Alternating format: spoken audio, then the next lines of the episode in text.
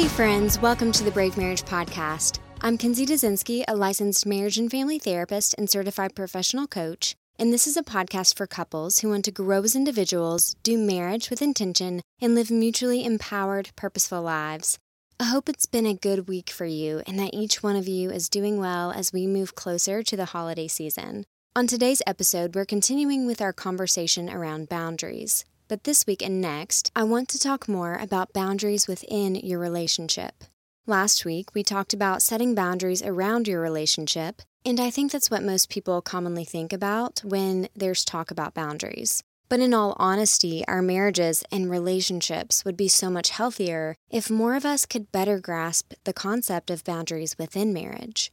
I think especially for us in the church, the tendency can be to only grasp the concept of leaving, cleaving, and becoming one flesh, which is crucial in marriage, don't get me wrong. But without a counterbalance teaching on retaining our God-given selves, transformed through Christ, too many couples mistake unity and becoming one for enmeshment or codependence, rather than recognizing that unity actually requires that we remain two different people.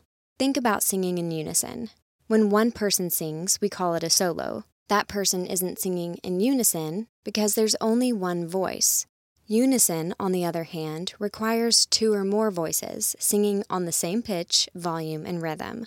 Likewise, unity can't be achieved in marriage unless both parties commit to showing up and singing their part, if you will, to enrich the collective whole. And another unhealthy tendency we have, as humans, is to poorly steward our God-given gifts and strengths, using them not to empower our spouse or the collective whole of our marriage, but instead to shine our own light at the expense of our partner. I like to call this spousal eclipse. So let's continue with the singing analogy for a second. Just as unison sounds beautiful when all members contribute their voice to the collective whole, harmony is equally beautiful. And that requires all of the members to still show up, still participate, and take responsibility for their part while staying in their lane and using their voice to complement the other parts, not to eclipse or dominate them. I remember when I was in chamber choir in college, we were working on a few songs in preparation for our tour in England, which if you've ever heard a group sing in those cathedrals, it's beautiful and sacred when it's done well. But there was a soprano who had a beautiful voice, but when singing with the choir, drowned out not only the soprano section, but stuck out like a sore thumb among the group, and our choir director said something to the effect of, "We know you have a beautiful voice, but this is not a solo, and what may sound good when singing a solo does not sound good in here. It takes away from what we're trying to accomplish." In the same way, when one spouse eclipses the other, it takes away from what their marriage is intended to accomplish, because one spouse who maybe tries to sing his or her part at first, because that spouse is under the impression that their marriage is a duet, ends up feeling like a background singer instead, while the other spouse props him or herself up at the other's expense. And when that happens, their marriage doesn't resonate with the world as one that's beautiful and sacred, but as one where the quality of their song, which is supposed to be heard for both its unison and its harmony, is diminished. Alternatively, when couples both show up, when they sing together, that's when their song resonates with the world.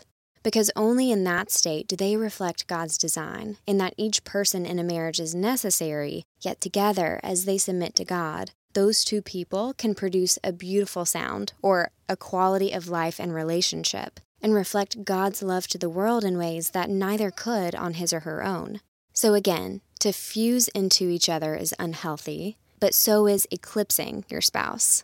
And boundaries, my friends, are needed for both to keep your marriage healthy and thriving and resonating beautifully in the world. So today and next week, I want to introduce you to 6 different boundaries to set within your marriage so that your marriage may thrive and avoid fusion on the one hand and spousal eclipse on the other. And I'll share these in order of consequence from least to greatest, starting with time, space, decision-making, identity, disrespect, and bad behavior. We'll cover the first half in today's episode and the last half in next week's episode. The first is time. Creating boundaries around how much time to spend together alone and with others is an important part of acting both in unison and in harmony. It's an element of relationships that can be overlooked, but it's one of the most common, unexpected challenges for newlyweds as they learn to merge their lives together. Couples have different habits, personalities, and preferences when it comes to how they spend their time. And before living together, this isn't as recognized between couples because all they know is when they're spending their time together, but how they spend their time away from each other isn't necessarily experienced the same way as when they're sitting at home by themselves once married. So it's especially important to have an open, honest conversation about what each person in the relationship needs regarding time.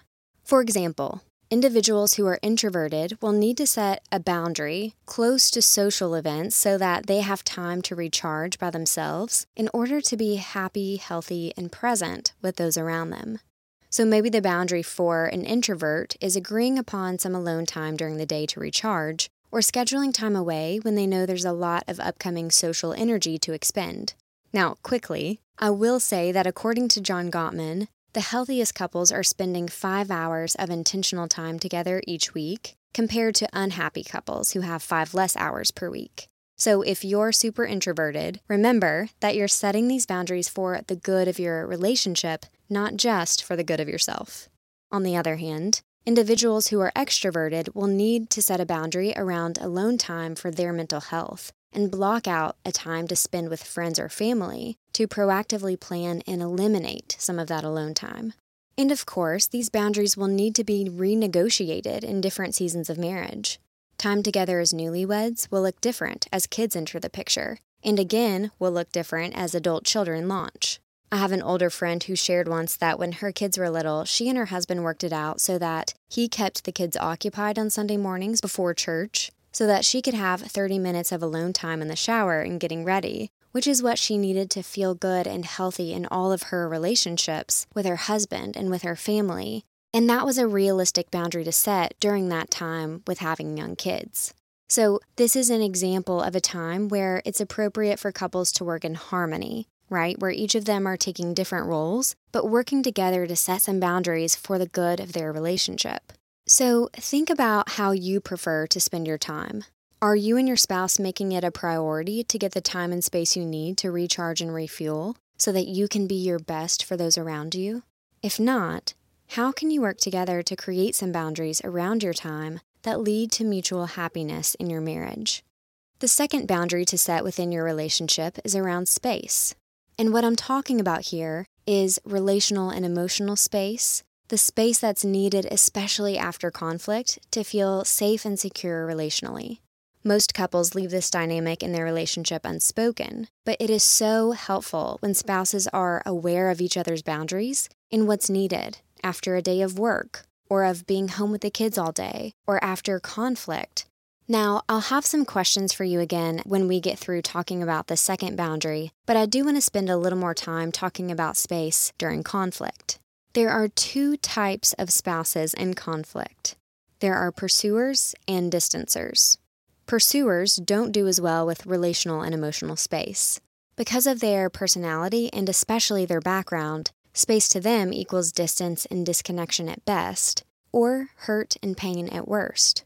And when pursuers haven't yet learned this about themselves, they can think that their pursuit is about trying to achieve healthy connection, but their constant pursuit is actually less about health and more about insecure attachment. And as a result, their pursuit unintentionally crosses their partner's boundaries, all in an attempt for the pursuer to feel physiologically safe. Because space feels uncomfortable and scary to pursuers physiologically, while physical closeness and contact feel safe and secure physiologically. Distancers, on the other hand, don't do as well with closeness and connection.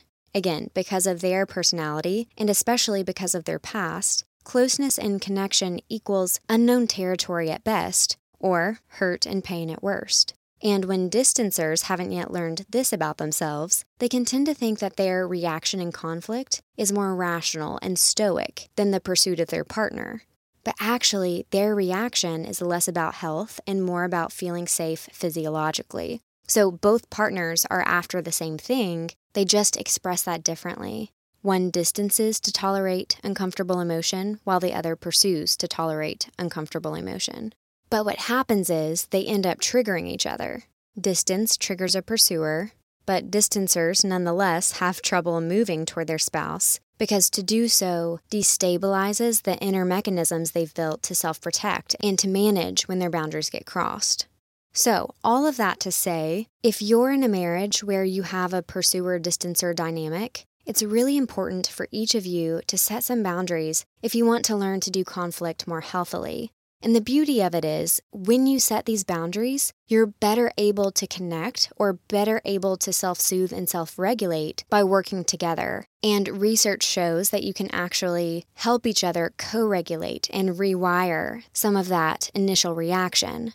But again, first you have to become aware of it, and first you have to set some boundaries so that both of you are getting what you need. So pursuers, consider setting a boundary for yourself within your marriage that instead of asking or pressing your spouse more than once, you're going to make your case and then deep breathe or do a guided meditation or reach out to a counselor so that they can help you learn how to self-soothe and self-regulate the discomfort that arises in your own space. And paradoxically, when you learn to do this, you'll increase the likelihood that a distancer will move toward you if and when he or she is willing to learn and do so. For distancers, consider setting a boundary for yourself and your spouse that instead of withdrawing or shutting down without communicating anything to your partner, you're going to state that you need some space and time and that you'll let your partner know when you're ready to talk. Now, distancers, this should be within the same day, even within the same hour if possible. But it's important that distancers learn to self-soothe as well and to regulate the discomfort that arises in their relational space as you learn to tolerate degrees of intimacy and practice with your partner to realize that, in fact, you're both safe. Now, I've gone deep into a dynamic that could really stand the help of a trauma-informed therapist and/or an emotionally focused couples therapist. But otherwise, think about how much space you desire to have in the mornings, after work, after a full day with the kids, and in the midst of conflict. And then communicate your boundaries so that you and your spouse are on the same page and can work together to implement and respect each other's boundaries so that your dynamic becomes a healthier one. And the third boundary to set within your marriage is around decision-making. While we know that healthy marriages are able to problem-solve and make decisions together, and while we teach in premarital how important it is to be on the same page and to be a united front, we don't often widely talk about the relational dynamics that are built into the decision-making process. So I want you to think about this in your relationship. Who's more dominant? Who's more passive? Who's more persuasive? Who's more pleasing? Who's more rigid and stubborn? And who is more flexible and accommodating? Who makes the decisions about where you live, where you work, who stays at home, major life changes or transitions, money, opportunities, what you're going to do for dinner? Your answers to these questions will likely tell you how decisions are naturally made in your relationship. But it's so important to do your work around learning to assert yourself in your marriage while also making room for your partner's perspective and learning to give and make decisions together. Healthy relationships are made up of two whole persons who are able to bring their full selves to the table, where both people are heard and both perspectives are considered so that decisions are made in the best interest of the collective whole. So, to what degree do you listen to your spouse, consider your spouse, and make decisions that benefit both of you? And to what degree do you show up to bring something of value and assert your wants and desires in the decision-making process?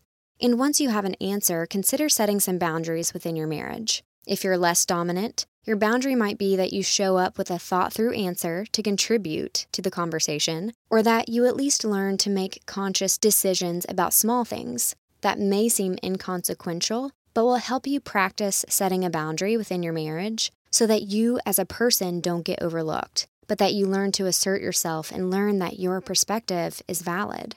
If you're more dominant, your boundary might be that you commit to leaving space on the table for your partner's perspective, to empower him or her. Or your boundary might be that you don't make a decision until your spouse has contributed his or her side. All right, friends, I hope this has been a helpful start as you think about setting boundaries within different realms of your marriage. And by the way, some of the best books written on the topic are by Henry Cloud and John Townsend. They have a collection of boundaries books, but there's one that specifically addresses boundaries in marriage. So I'll link that in the show notes in case you want to explore this topic further. But your action step for today is to ask each other the questions that I've posed throughout the episode. Those will be available in the show notes. And remember, this is all in service of helping you develop a healthier relationship, a more differentiated unity, not just in appearance to the outside world, but in essence, behind closed doors. The prayer for our marriages this week comes from Jesus' prayer in John 17:11. Holy Father, keep them in your name, which you have given me, that they may be one, even as we are one. I'll talk to you next week. Bye-bye.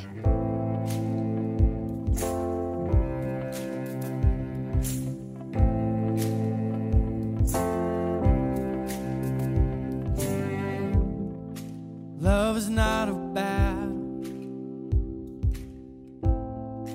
Love is not a bomb. Love is just as fragile as it is.